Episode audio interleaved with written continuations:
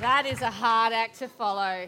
Well, good morning and uh, welcome. Welcome if you're in the room, welcome if you're watching on the live stream or if you're out in the foyer. It is great to be together today. Uh, and I hope whatever this morning has looked like, it's been a good day and you've found some joy already. One of my favourite things to do at this time of year is to go bushwalking and do some camping. Get out in the fresh air, feel the sun on my skin, and just just breathe basically. I love to go bushwalking. Now, years ago, quite a few years ago, I went to the Grampians with some of my uni friends and we decided to do some camping and some bushwalking. And one day, one afternoon, we decided to walk down Mackenzie Falls. Now, Mackenzie Falls is this lovely spot. Nick, if you can make that click. There we go, there it is. Mackenzie Falls is this lovely spot where you start at the top and you walk this switchback zigzag kind of track all the way to the bottom. And we walked down and we spent ages, we put our feet in the water, we took our time, we laughed, we talked, we ate, we just hung out and enjoy, in, enjoyed the beautiful afternoon waning sunshine. It was fantastic. Until we realised that the sun was going down really, really quickly. So by the time we began to pack up our things, you know, pack our bags and dry our feet and get our shoes on and find someone who was missing because they'd gone wandering off or whatever, by the time we started to head back up that switchback, zigzag, windy track all the way to the top, it was very, very dark. In fact, it got so dark that we couldn't see the ground ahead of us. So we sort of decided to walk conga line style, holding the rail. So as we held the rail to sort of feel our way up, but sometimes the rail would end, and then we'd be like, we don't know which way the track goes.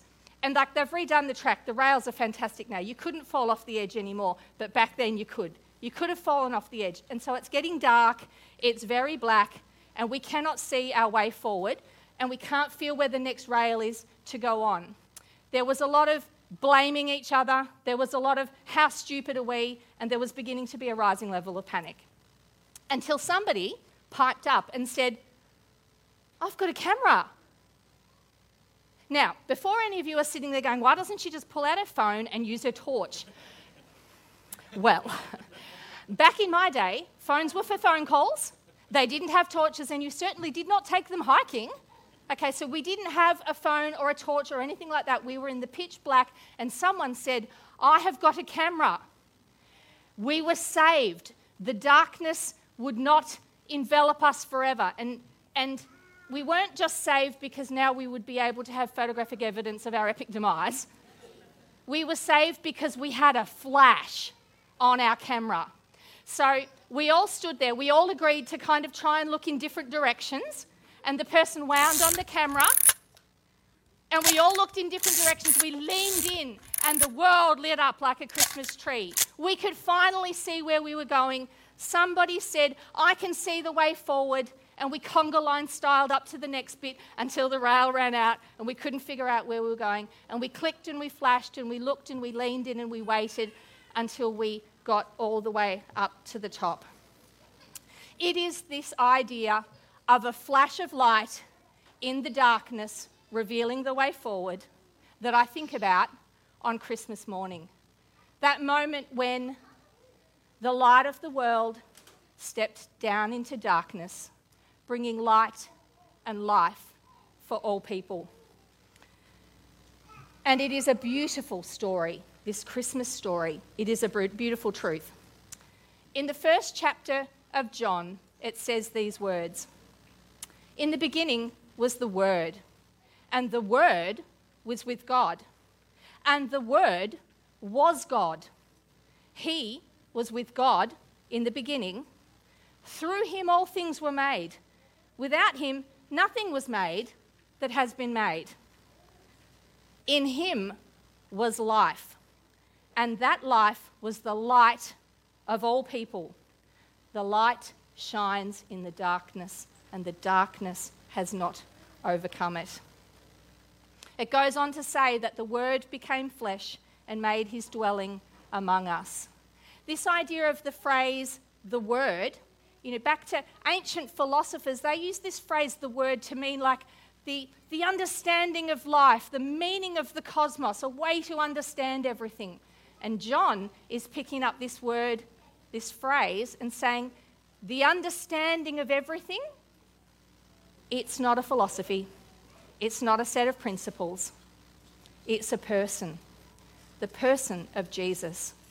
And John's doing this other really beautiful thing where he says, In the beginning was the Word. And he's reminding us of not this beginning, but the other beginning, the beginning, beginning, the beginning that we read about in Genesis, where it says that God's spoken word brought light into the darkness.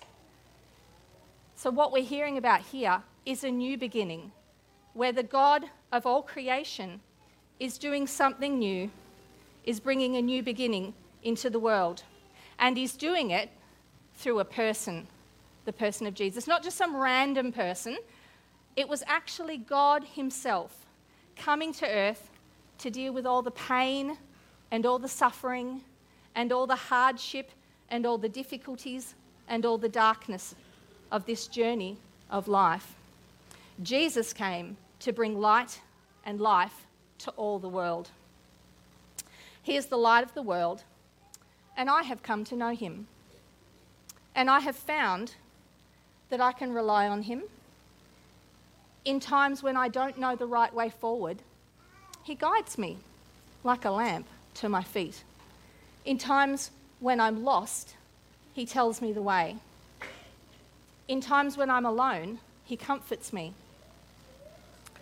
So, as we were walking that switchback zigzag track in the dark, with our flashing, clicking light, we were slowly making our way to the top. Mind you, nobody knew if it was a 24 or 36 exposure. Does anybody know what I mean? There's a whole lot of people going, What is she talking about? We didn't know how long our cool tactic would work and whether it would actually get us to the top. But the reality is, is with Jesus, his light, his light does not run out. It is not finite. It is enduring.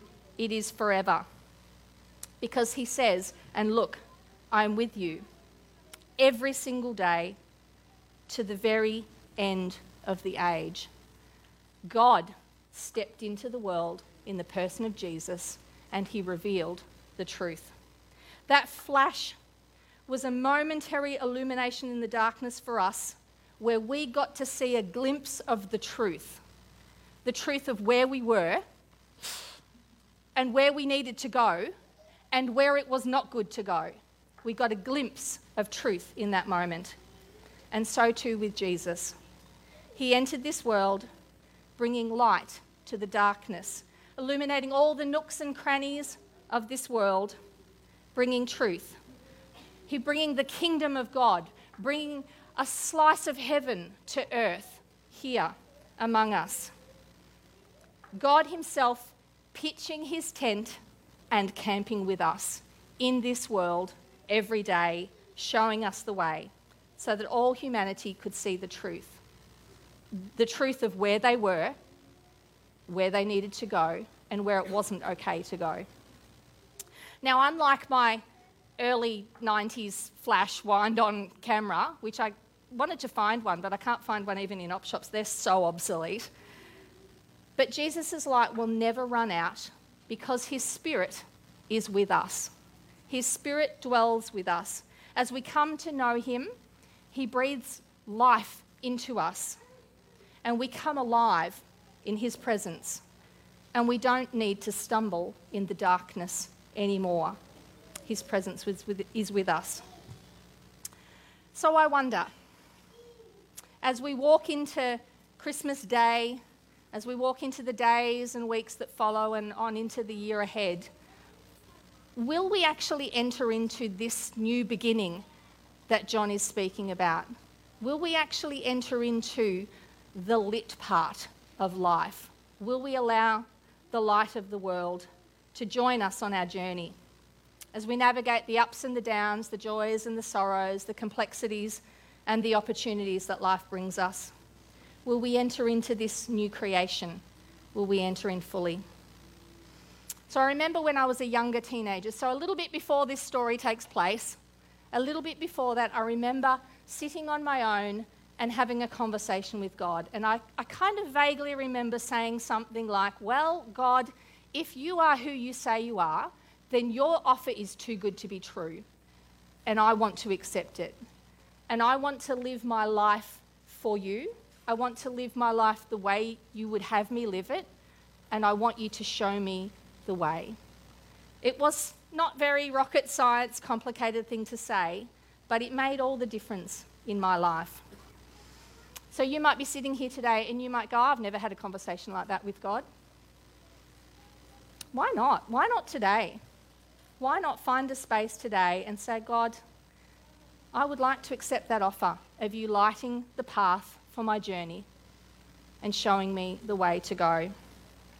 Because Jesus is a wonderful counselor and a prince of peace, and he's filled with grace and truth and life and light. You might have made that decision and had that conversation with God a dozen times over in your life. I wonder what it might look like for you to lean in a little bit further and stop more often in your days and say, God, reveal a new truth to me. What else have you got to say to me? Where else do you want to shine light in my life? And then, like we did in the darkness before that flash clicked, to lean in and look and wait expectantly for Him to reveal something. I guess I've got three questions to send away with you today. And it's just an opportunity to, to carve a little space in your day.